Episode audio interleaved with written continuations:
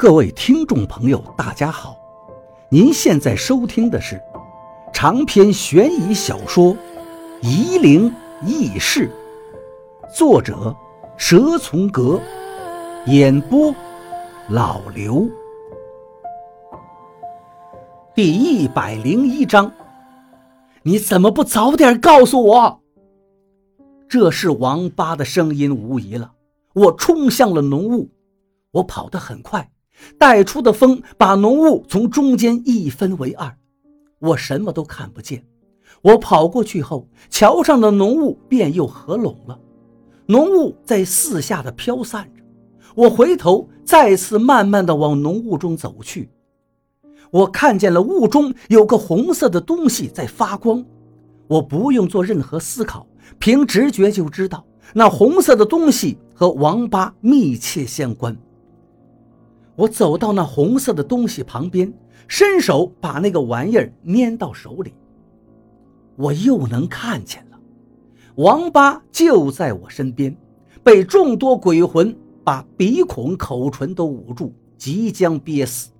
一个女鬼正在往她耳朵里吹气。我把这些鬼魂一一地看过来，他们现在都放开了王八，离我们远远的，但他们又跑不了，都愣愣地看着我。这些鬼魂被红光映照着，看得好清晰呀、啊！我低头看了一下，自己的手臂现在从肩膀以下全是火焰，火焰的最白炽处就是我手里捏着的明铃。原来这东西到了手里就变得完全不一样了。王八从哪儿弄来的宝贝啊？我当时还不知道这是赵一二的明铃，这玩意儿太顺手了。我把手挥了一挥，王八突然在一旁喊道：等等！所有的鬼魂全都散开了，消失在我的视线里。我在这一刻体会到了遇鬼的权利带给我的乐趣。我叫你们来你们就来，叫你们回去你们就得回去，让你们干嘛你们就得干嘛，都得听我的。不过这个情绪很短暂，我随即心情平静了，把明铃还给了王八。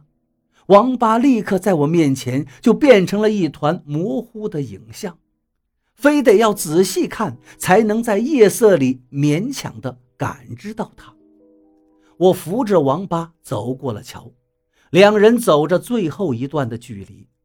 他走得很慢，我不催促他，也许他在犹豫选择做神棍的道路是否正确。我希望他能改变这个主意，可是王八最终还是没有放弃。我们在卯时之前走到了天然塔。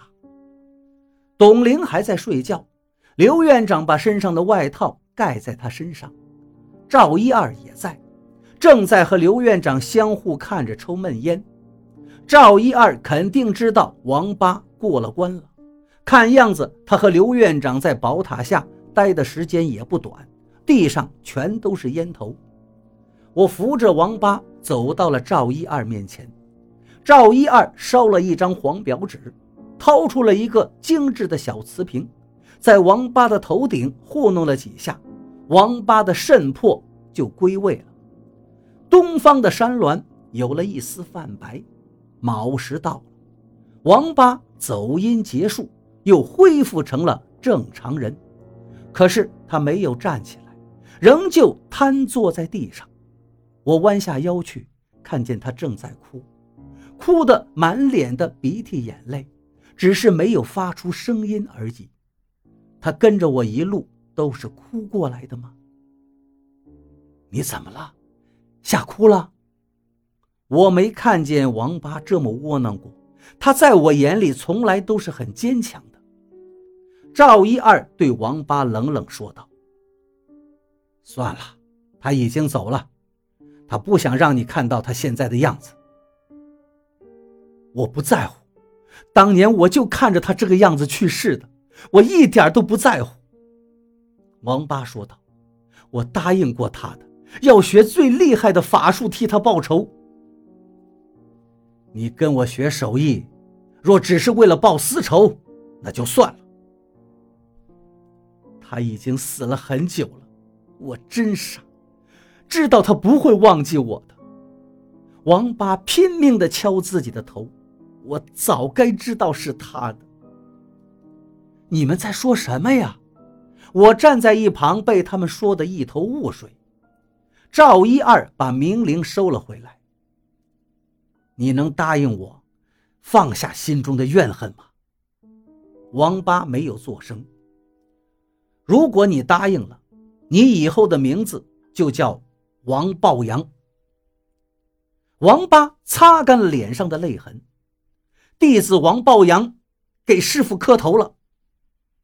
还没完呢，做我徒弟哪儿这么简单呢？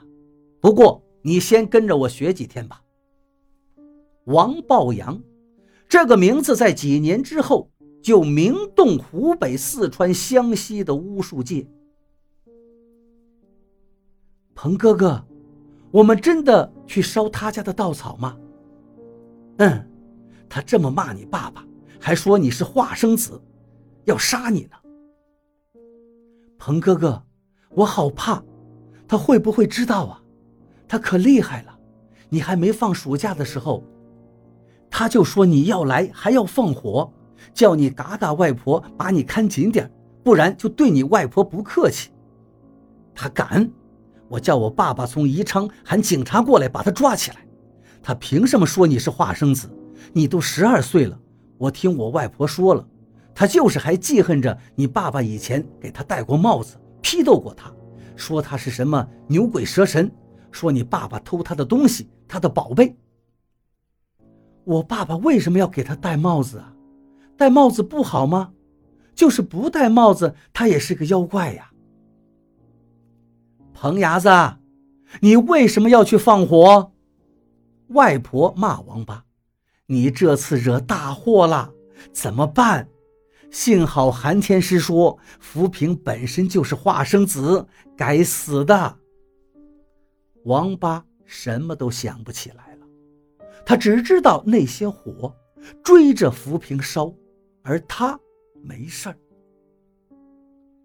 几天之后，你疼吗？你身上这么多纱布，你热不热？你能不能不要死？我以后要比那个妖怪更厉害，再去烧他，把他烧死。我错了，对不起，对不起。我曾经听王八说过一次，他的母亲是秭归茅坪人。说的那一次，我正在三峡，我们一起喝醉了。